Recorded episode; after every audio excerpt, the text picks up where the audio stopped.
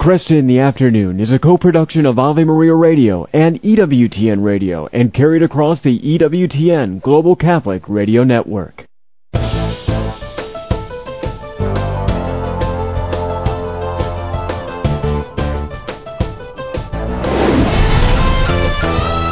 Broadcasting from the studios of Ave Maria Radio in Ann Arbor, Michigan, Al Kresta is ready for conversations of consequence. This is Kresta in the Afternoon. And good afternoon to you. I'm Al Kresta. Glad to be back as we kick off another week talking about the things that matter most. You know, we're in the middle of Lent right now, and it, Lent is an opportunity for many of us to get reacquainted with some traditional devotions um, that have been practiced oftentimes for centuries, but have maybe been overlooked. Uh, Stations of the Cross, for instance. Uh, my guest coming up, Gary Jansen, uh, has given us a wonderful look at an, an Ignatian journey through the Stations of the Cross. Again, it's focused on the suffering of others and the suffering that Christ identifies with. That's coming up. We're also going to take time with Dr. Matthew Bunson today to look over what is really a painful moment in uh, German church history. The participants in the German Synodal Way's final assembly overwhelmingly endorsed a document on Friday urging German bishops to permit same sex blessings officially in their dioceses. And they followed up on this on Saturday with measures supporting transgender ideology and women's ordination to the ministerial priesthood. We're going to get the latest from Matthew on this. Uh, now that the votes have been taken, people suspected it was going to go this way.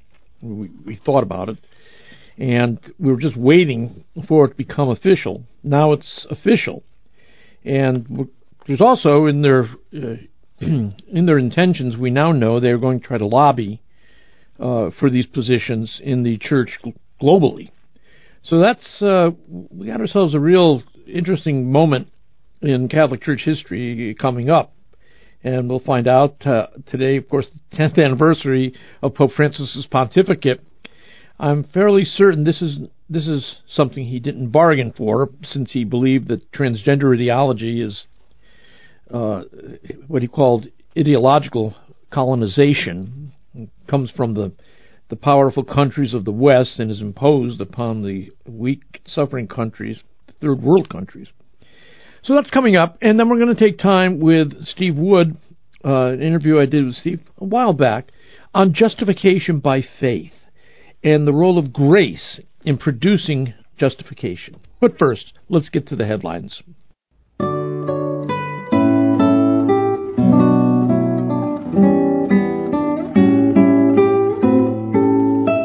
Good afternoon. I'm Al Kresta. Thought we'd take a look at a form of prayer which is too often neglected, and that is the Stations of the Cross. My guest, Gary Jansen, is senior editor of religion and spirituality at the Crown Publishing Group at Penguin Random House. He is the author of The Rosary, A Journey to the Beloved, and the best-selling memoir Holy Ghosts. He's appeared on A&E, the Sundance Channel, uh, Travel Channel, Coast to Coast AM, CNN.com, NPR. His writing's been featured in the Huffington Post, Religion Dispatches, and USA Today. Uh, Gary also has uh, composed a wonderful volume dealing with Catholic devotional life.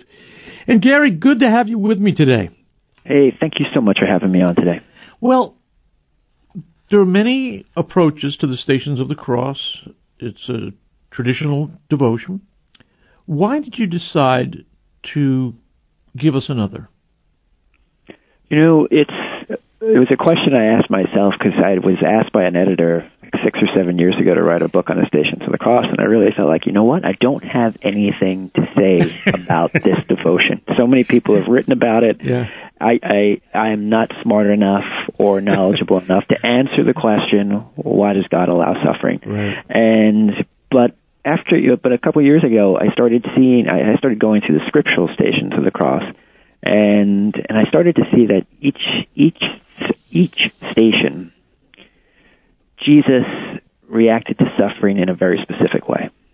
And so I became very intrigued, not so much by why does God allow suffering, but how does Jesus react to suffering? Respond to suffering, yeah. How does he respond yeah. to suffering? Right? And and and can we?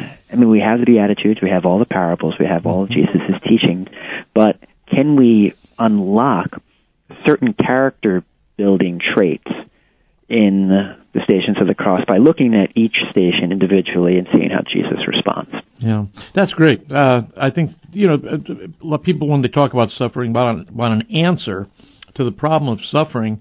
Uh, at least in my experience, uh, answer isn't the right word to use. Right. Uh, there's a sense of identification, maybe, with the sufferings of Jesus, or trying to imitate him, because at the intellectual level, I don't think any answer can be uh, emotionally satisfying.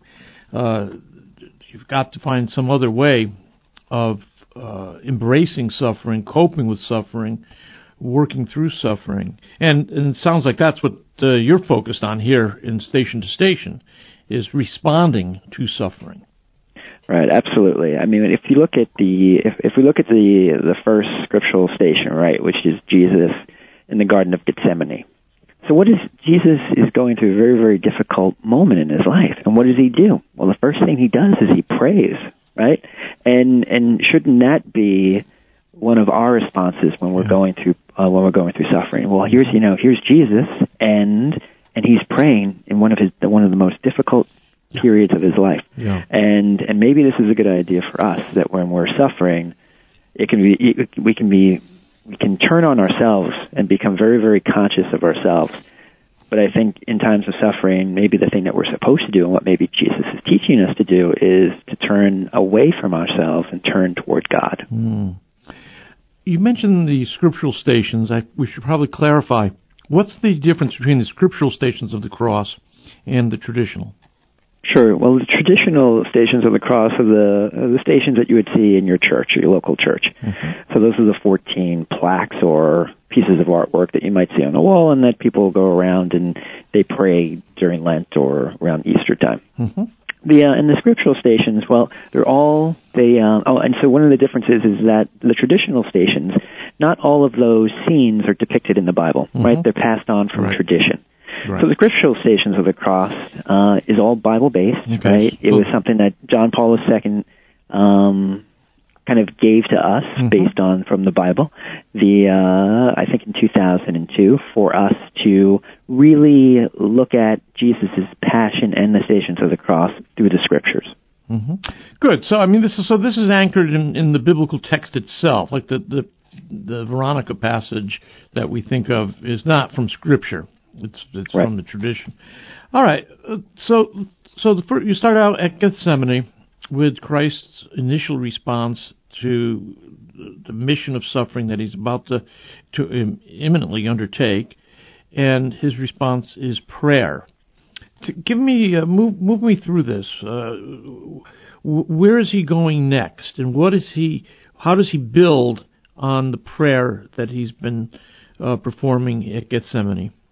Well, sure. You know, he's, you know, he obviously he asks, you know, for this cup to be taken from him if it's God's will, and uh, and we move into that second station, which is where Jesus is betrayed by Judas, right. and so a very dramatic scene in the story, and and essentially everyone's kind of freaking out around him, mm-hmm. right? Right. But what does Jesus do? Well, he just he stays calm. Right. I mean, here's here's his friend who has just betrayed him. Here are the authorities that are going to take him into custody. And, you know, you could watch cops on TV and everyone freaks out when they get arrested. But no, Jesus stays calm, you know? Right. And he stays calm. So he prays and he stays calm. And then when he's before the Sanhedrin and they're challenging him, well, some people may actually cower, some people may uh, feel such fear that they need to step yeah. aside, or, or or not, or or just not be witness to to their own belief in, in God.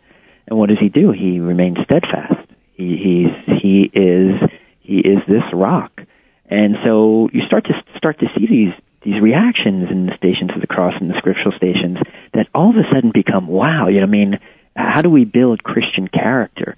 Well, one way of building Christian character is really to kind of look at these stations and see, you know, how does God respond or how does Jesus respond um, to to pressure, you know, and how do we respond to pressure in our lives? I mean, do when we suffer or we feel like the pinch, or when people are putting a squeeze on us, do we do we pray? Do we mm-hmm. stay calm, yeah. or do we react differently?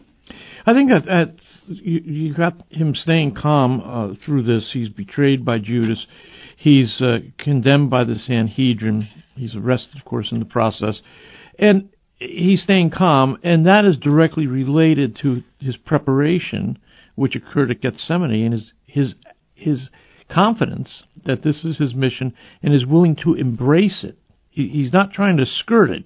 He's right. no, he's no longer in any way ambivalent. Um, he's he's turned his uh, face towards Calvary at this point, and I think having prayed, having embraced the suffering, he can he can afford to stand firm when everything is going crazy around him. I, what do you make of the denial uh, you got the betrayal by Judas. You have the denial by Peter. Mm-hmm. Why are those? Why are both of those things? Uh, they almost play off one another. Uh, oh, they absolutely do. Yeah. So I think, you know, the way that was one that really kind of resonated a lot with me, which is, and and what came out of my meditation on that particular station where Peter, um, where Peter denies Jesus, is that Jesus does not turn away from him. You know, he does, he accepts Peter's weakness. He knows yes. going into this whole thing that Peter is going to stumble and he's going to fall. Yeah. Peter doesn't think so, but Jesus knows his weakness. And you know what? He still allows him to be the rock of the church. And so Jesus is a very Ignatian thing or a very Jesuit thing, right? That Jesus meets or um, you know, God meets us where we are, mm-hmm. right? He and and I, and Jesus meets Peter where he is there and and knowing all of these things about him, he still he still remained loyal, even when even when Peter wasn't loyal to him. Uh, again, this I think this again builds uh, beautifully uh, in the in the Garden of Gethsemane. He, his friends are there, but they're asleep. Uh, they can't. His most intimate friends, uh, Peter, James, and John. Uh, and here again, he's he's a friend is undermining his is seeking to undermine his mission. Peter's denying him, and yet Jesus hasn't lost his uh, his his identity. He's not. Mm-hmm. Uh, a lot of times we draw our, our uh, we draw our sense of self or sense of mission from the people most important to us. But it's clear here that Jesus is able to maintain his mission apart from the opinions of those of his closest friends on earth. Uh, so I think again, th- these are wonderful uh, uh, places for reflection and meditation.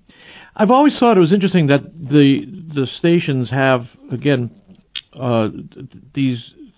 there's a legal battle going on, uh, so it's it's uh, you you got the Pilate, you've got the Sanhedrin, you've got a, a legal judgment being made. What's the presence of the law in all of this? the um uh, can you explain that just a little bit more take that yeah, step further i mean when we think about when you and i think of uh growing spiritually mm-hmm. and entering more deeply in our relationship with god we normally don't think about it in terms of having to face legal uh harassment or persecution mm-hmm. uh and yet that is a central part of uh, the story of jesus is that he has to he has to he ends up dying at the hands of corrupt uh, religious institutions and also uh, corrupt political institutions. He, he, there's there's tremendous external opposition to him, and uh, and again, it's legal authorities. I don't. I'm not really worried uh, at this moment. Maybe in ten years, I will worry mm-hmm. about the law uh, coming down hard on me for my faith or beliefs. But that is central to Jesus and the early apostle story. Yeah, I see what you're saying. The uh, again, Jesus, you know, he is this this person who knows that the kingdom is not of this earth, yeah, right? Yeah. And and it's something that we need to reflect on and to keep in the forefront of our minds. You know, as we go through our lives.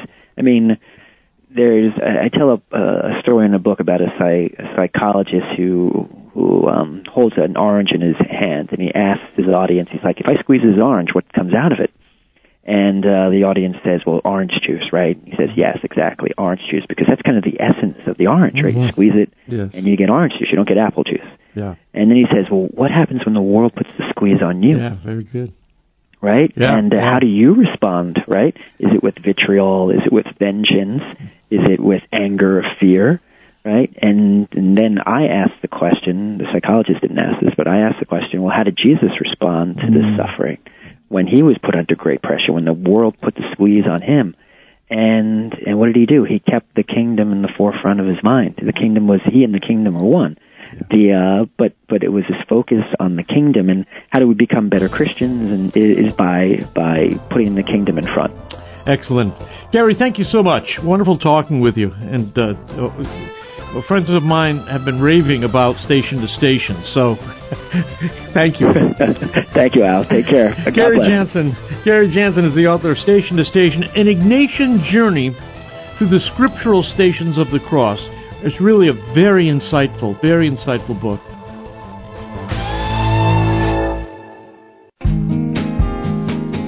Good afternoon. I'm Al Kresta, and joining me right now is Dr. Matthew Bunson, Executive Editor and Washington Bureau Chief for EWTN News and a Senior Fellow at the St. Paul Center for Biblical Theology. He's the author or co-author of more than 50 books, including the first English language biography of Pope Francis and the Encyclopedia of Catholic History. He's also written the Encyclopedia of American Catholic History. And we may see some historic decisions being made uh, in Germany. Uh, with me right now is Dr. Bunson. Matthew, good to have you here. Oh, very good to be with you. Well, uh, we have the 10th anniversary of Pope Francis's pontificate. Uh, we've got the Catholic prayer breakfast, which uh, gets kicked off tonight with some uh, talks, and then tomorrow. And uh, we have the uh, media conference uh, over the Yeah, weekend. Yes. So you A busy few days I was going to say, you, you, I'm surprised we were able to get a hold of you. no, this is this is one show I, I never miss, as you know. well, thank you. And of course, we're preparing for St. Patrick's Day too. So Yes, we are. It's going to be a very very busy week. Let's start off with the the general uh, theme of Pope Francis's pontificate. I saw a piece in the Register in which he said um, he wouldn't evaluate his pontificate so far, but uh, the Lord will judge his life one day based on whether he practiced the corporal works of mercy as Mhm. taught by Jesus. And that's, a, I think, a direct reference to Matthew 25, uh, where the Last Judgment scene, and uh, Jesus uh, looks at the sheep and says, "You uh, fed me. Uh, you know, you visited me in prison." And of course, to the goats, they did not. So I'm fairly Yes. certain that's what's in the backdrop of his mind there. Yeah. But it is quite amazing that he actually he does say that that his he was explicit. The Lord will judge him whether he's uh, based on whether he practiced the corporal works of mercy or not.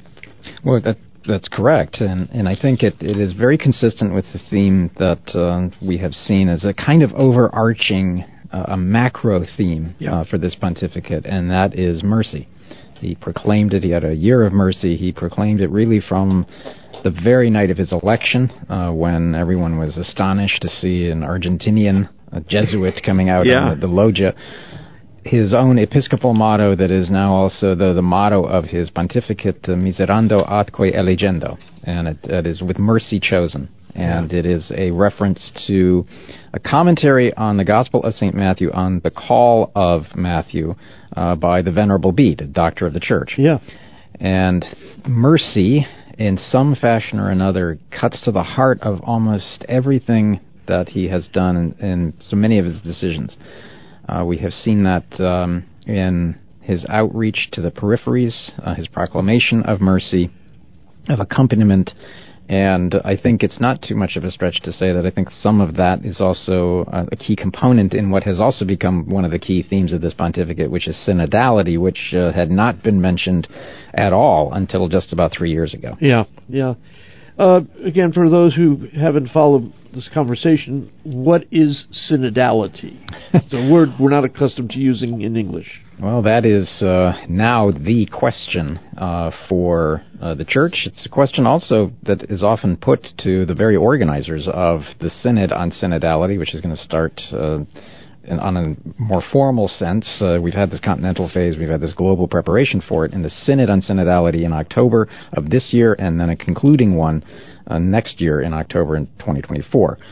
It is often said that the synod, the synodal way, and we have to differentiate very starkly uh, what is happening in Germany uh, with what Pope Francis talks about in synodality, uh, is this idea of journeying together.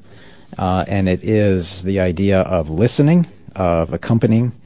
Uh, he stresses very much the, the place of the Holy Spirit. Uh, it is that the synodal church, as he puts it, is a listening church.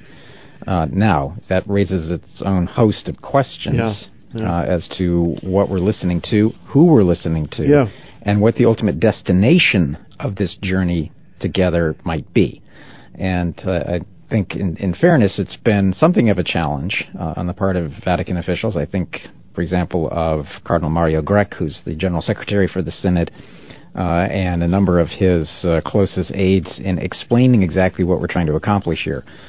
What is clear uh, is that as Pope Francis himself has said, this is not supposed to be a parliament. This is not supposed to put up the teachings of the church for a vote, uh, right. uh, which is certainly what we've had in Germany. Right.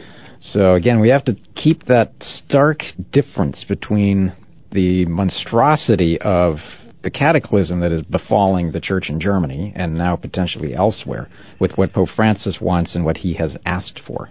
You know, he he also talks about, and this is clearly related.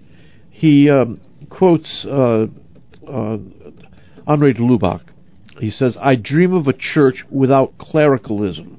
Mm-hmm. Uh, what does he mean by clericalism? Well, I think uh, we have seen uh, one of his goals to be that the he, the phrase that he used very often and very early in his pontificate is that he wants his priests to have the smell of the sheep. Yeah.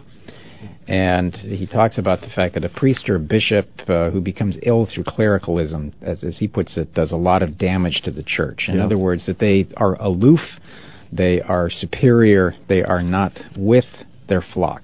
Mm-hmm. And his argument is that uh, it's beyond just the potential of uh, financial corruption. Uh, we have seen as well clericalism as one of the symptoms or causes of the clergy sexual abuse crisis. Uh, we heard very similar things even in the time of Pope Benedict XVI and John Paul II, where there is this a sense of, of enclosed superiority, uh, this aloofness. Um, but he's also talking about that it, there's financial corruption inside and outside of the Vatican, is a yeah. point he makes. But he's also talking about a corruption of heart, and that that very corruption uh, is a scandal. Yeah. He even mentions uh, that uh, worse are cl- worse than um, priests and bishops who are uh, guilty of clericalism. He says even worse are the clericalized lay people. I, they are a nuisance. A nuisance, yes, exactly. Which, in, in some ways, too, is another Yep. frankly blunt uh, indictment of what's happening in Germany, where we are seeing this very clear effort to clericalize uh, the lay people yep. uh, in the life of the church. Let's talk about it because they've now taken steps that are very concrete that we can refer to there in, in Germany. They have um, participants in the, the German Synodal Way. The Final Assembly has now overwhelmingly endorsed a document that urges German bishops to permit same-sex bless- blessings officially in their dioceses. Yes, yes uh, starting in 2026. Yeah, and then uh, apparently they were planning on following up on Saturday. I don't know if they went through this, but uh, they were going to support transgender ideology and women's ordination as well. Did they actually vote on that? Uh, they did. So uh, they want a text dealing with gender diversity, as they put it. Uh, it had about uh, 96% support, uh, and now this is going to be key in any discussion going forward on everything that's happening there. 38 bishops uh, voted for the document on so-called gender diversity. Uh, seven voted against it, and then thir- another 13 abstained. Yeah. So if you look at it, it's about 38 to 20. Um, now, these are the bishops of Germany who have made this decision to support a document uh, that the, the church teaching is very clear on the Vatican has weighed in on. Pope Francis himself continues to talk about the fact uh, that gender ideology is toxic to the church. He calls it a form of ideological colonization. Yeah.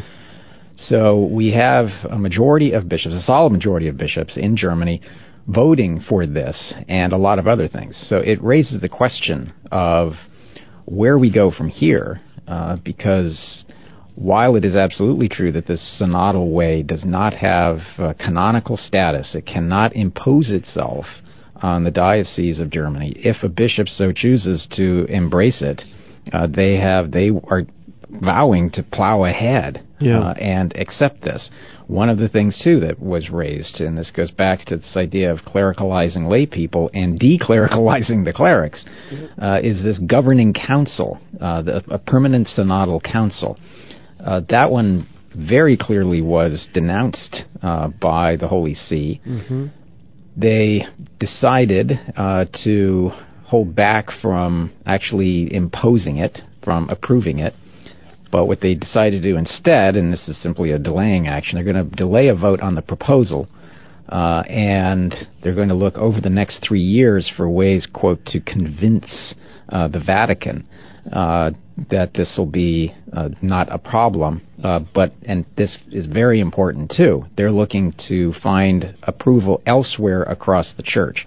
We're seeing uh, comments from like Bishop Bonny, I think in in Belgium, and others who are going to be racing to to try to impose the idea of same-sex blessings in their diocese. So we're going to have small but very vocal group of bishops in Europe and elsewhere, I suspect, who will try to co-opt and, and embrace this synodal model that the Germans are proposing. So we are far, far from any conclusion of this, even though the, the work of the Germans is done. Uh, this is, in many ways, and I think we're going to see more documents coming from them, uh, the modern equivalent of nailing the 95 Theses on Yeah. the door of the church, and now it falls to the Holy See uh, to deal with this. Yeah, it's it's amazing. This is uh, t- truly something uh, we've not seen. Uh, you and I were talking off the air the other day. Uh, the closest, well, let, let me throw it to you. Is, is the publication of the Dutch Catechism way back in what was it, 1968 or so? Yes. Is is that the closest thing we have to an, an official statement from a uh, a bishop's council, a national council? Yes, I, I think that would be a, a good model. Uh, the one thing that I, I would say, at least that the Dutch Catechism had going for it, uh, is that it was an honest response, Yeah. wrong-headed, heretical, but a wrong-headed response to the Second Vatican Council. Right. This is a repudiation of what the council really called for. Yeah, yeah. Ah, very good, very good distinction. Uh, this is a five-page document that was published. It's called "Blessing Ceremonies for Couples Who Love Each Other." I, I'm curious, heterosexual couples who love each other but don't intend to enter into sacramental marriage, do they get uh, blessed as well? Uh, no, it's not that I'm aware of, but I mean, I think this just opens the door for pretty much everything. Yeah. uh, and it's an endorsement of cohabitation. Uh, it's going to cause wholesale confusion uh, among already poorly catechized Catholics as to what the difference would be between a same-sex blessing and a marriage, because we're now basically one step between the two. Uh, and then when we add into the the mix another uh, document that was passed, which is Women in Sacramental Ministry. Uh, this is a recipe for chaos and confusion.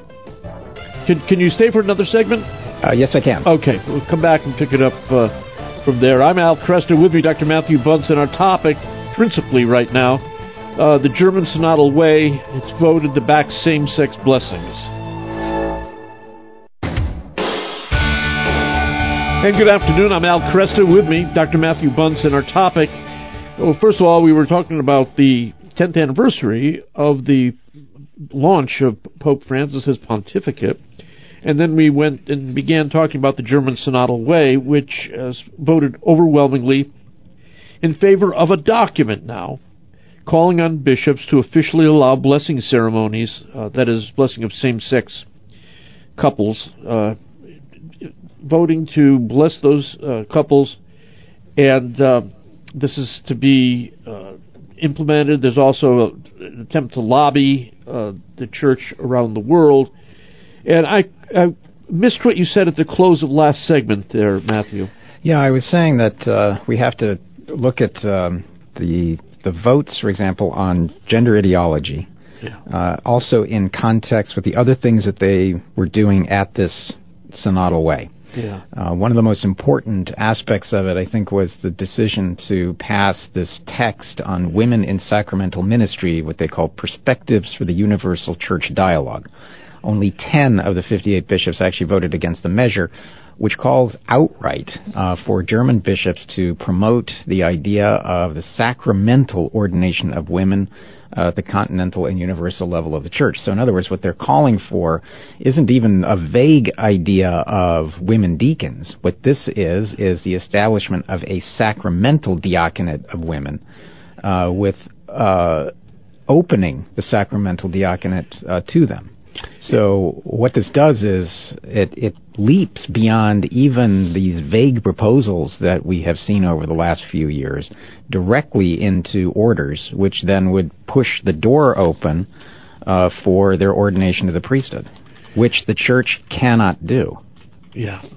This is something which John Paul II did address in Ordinatio Sacerdotalis back in 1994.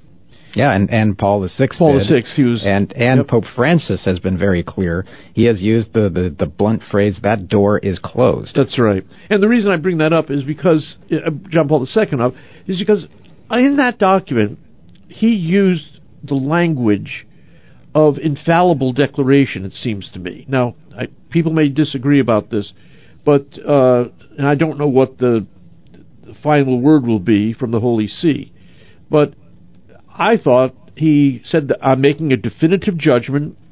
Um, I'm putting an end to the discussion.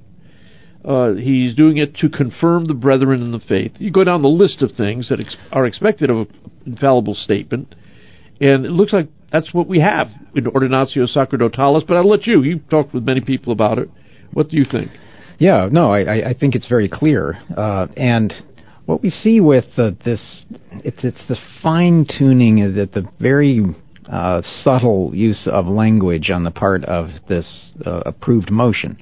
So they basically went from a direct call for a sacramental diaconate of women to opening the sacramental diaconate for women. Now we add in, and, and German is a very, very precise language. You put in opening, uh, in other words, it's not quite what um, the radicals that the. It's basically similar to the the Girondists and the Jacobins during the French Revolution. Eh, They're all calling for outright revolution. It just depends on how severe and how savage you want to get. Yeah. And so this motion that was um slightly modified with that term opening essentially is one similar to what they want to do with this synodal council, where they want to, quote, build consensus. And I think we have to connect this to some of the comments that we've seen also in the last weeks uh, from prelates such as Cardinal Robert McElroy of San Diego, who are making similar calls for radical inclusion, for these discussions uh, for the ordination of women to the diaconate and other things. So it's they're not willing quite yet to take that final step, but we have seen certainly with other denominations, most prominently the Anglican Communion, uh, that once that discussion starts, they are going to be relentless until they get what they want. Yeah, it was back in 1974, uh, as I remember, the uh, the Episcopal Church in the United States uh, ordained their first uh, women priests, and I don't quite know how long it took before they had women bishops as well, but it, it followed. Right. Well, I mean, once the door is there for orders, uh, it, it's a train that can't stop. Right.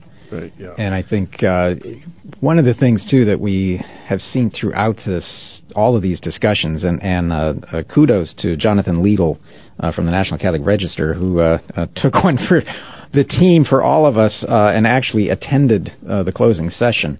Uh, and I would encourage everyone to go to his Twitter feed because I think he's had some terrific insights, and his writing on this has been really important. I think to have someone there covering this on the Yeah. ground Yeah. and when you listen to the actual comments, um, I'm, I'm not. I'm going to try to be as charitable as I can here. It's many things, but what we understand to be Catholic, it's not. Yeah. Uh, it is, I think, in fairness to uh, Bishop Georg Bätzing, uh, who's the president of the German Episcopal Conference, who's sort of the successor of Cardinal Reinhard Marx as, as the primary driving force for what's happened here in Germany. He used the phrase that uh, we want to be Catholics, just Catholics of a different kind.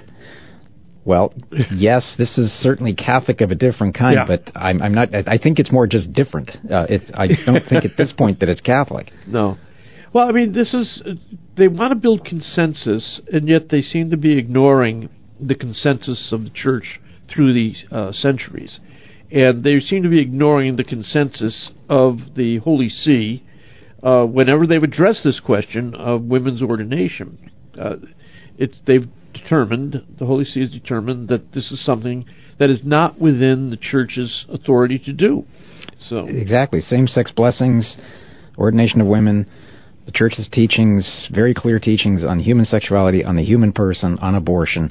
All of this is now up for grabs as far as the Germans are concerned. But there's one other point that um, was made abundantly manifest as you watched the proceedings, especially in this last session, that the group that is here, and this is one of the worries I think for some with the synodal, uh, the synod on synodality, but again we have to be very clear about separating the two, that this was a tiny, tiny cross section of German Catholicism yeah, that was also deeply unrepresentative of the German Catholic population. That it is now much more diverse, uh, it is much more faithful uh, than this group that had gathered and proclaimed itself to be the spokespeople for the German church. Yeah. Demographically, it is unrepresentative. Uh, ideologically or theologically, it is completely unrepresentative. And that's something that if you go to Germany and you go to masses, you see a much more diverse representation in the actual churches. And the churches that are full are the ones that are most diverse, not, uh, I dare say, the sort of dinosaur like theologians. Uh, who have inhabited now this synod on uh, the synodal way in Germany for three years. Well, this is. It sounds to me like this is a, a, a way of politicizing the church. It's it's you know most lay people that uh, I know, I would venture to say, at least when I've discussed this with them, are not. Uh, they're not really interested in being elected to office so that they can some way steer the church. Uh, they don't seek out position. They they seek out ministry. Uh, they're interested in sharing the faith. Uh, they're interested in helping um, people overcome uh, problems with divorce. Um, they're interested in uh, helping people create the domestic church. They're not interested in joining some sort of committee uh, that's going to take on the teaching of the church. And I, so I think our, I say our people, by that I mean those Catholics that are self-consciously committed to the church as a teaching institution instituted by Christ. They aren't, they don't play the political game very well. Oh, that that's right. Uh, and we are seeing with this group, uh, the the ZDK, the, the Committee of, of Catholics, the Central Committee of Catholics, uh, and of course, anytime you see the word Central Committee, it's a ter- terrible use of language, at least in America. Wow. uh, it's all a very uh, Politburo. It's very Marxist. But we're seeing too the, the the the problems of ideology working its way in, and Pope Francis has said very clearly uh, that he does not want a church of ideologies. no. He does not want ideological bishops. He doesn't want Catholics in the, the church being dragged into ideological fights, and that is at the heart of this synodal way in Germany. It is the embrace of a sociological model of Right. a of a radical leftist political model, uh, and it is the laundry list of progressives and dissenting Catholics for the last 50 years who didn't get their way really at the, at the Second Vatican Council, who did not, certainly did not get their way under Paul, did not get their way under John Paul II and Pope uh, Benedict, uh, but who see an opportunity in misrepresenting and manipulating the teachings of Pope Francis to try to get their way. Yeah. Uh, and Francis himself has been clear that he does not want this synodal way to proceed. Right. Uh, anything significant about the the measure on transgender ideology uh, that we should take note of, or is it just more of the same? It's it's really more of the same. I think uh, we're likely to see coming out of this. Uh, obviously, the normalizing of uh, things like lay preaching, um, also the adopting same-sex blessings, which is part of it, but also look for the Germans to push ahead very aggressively uh, with uh, the use of pronouns, of rendering all texts gender neutral. Uh, so we are likely to see a lot of um, what their what the resolution calls for intersex and transgender faithful improving their lives. Uh, for example, changing actually changing baptismal records to match someone's new identified, or self-identified gender. Uh, also, banning gender identity from consideration for ministerial roles. So, in other words, uh, a, a, trans individual now would be allowed. Mandatory education uh, for priests and church employees to deal with the topic of gender diversity. Uh, so, it's the, the laundry list, as I was saying, of everything that is tearing apart uh, culture today uh, they want to implement uh, without recourse uh, because they're very clear that they intend to impose this on German Catholics yeah. and on priests, and we are headed for a massive fight.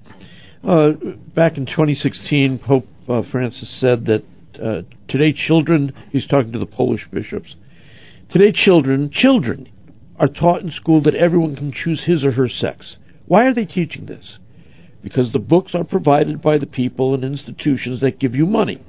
These forms of ideological colonization are also supported by influential councils, and this is terrible. I mean, it's pretty. This is not a guy that's open uh, to gender ideology. No, no. Uh, and and when you listen to the actual words of so many of the key figures uh, in the synodal way, uh, for example, Gregor Podschun is the head of uh, the Federation of German Catholic Youth said that the claims of gender ideology were a scientific fact and that uh, the church's denial of this is causing people to commit suicide. Uh, he had the, the telling phrase that uh, the patriarchy must be destroyed. And that's something that's been echoed repeatedly. Uh, and it and it says something that uh, many of the delegates were very invisibly upset uh, because the synodal way in its final votes did not openly demand uh, the ordination of women to the priesthood, yeah. but instead is taking what they see as a weak and overly moderate approach to this, which for everyone else is uh, itself just alarming. Yeah, this is one of the things that killed uh, liberation theology. Uh, it, it, there were some positive things that had grown up. The idea of the base communities and these smaller fellowships that went ar- around with uh, some of the leaders of liberation theology. Uh, but the base communities were destroyed because of the ideology that they ended up embracing, a clear Marxist ideology, which then, uh, when the church was forced to deal with it, uh, it just, again, you might say, suppressed liberation theology. So there's one important point about that, though, yeah. that we saw that the failure of liberation uh, ideology, the theology, it it did not succeed because they didn't have enough support. Now we are seeing in gender ideology a massive corporate cultural movement toward it. Yeah, yeah. And so that true. for us is very, very alarming. Matthew, great talking with you again. Uh, we didn't say much about the prayer breakfast. Maybe we'll talk later this week. Love to. Dr. Matthew Bunson.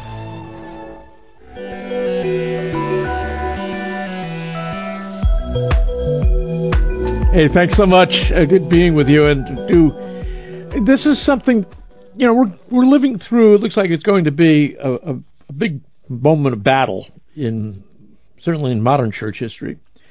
And so uh, here we are in the middle of Lent.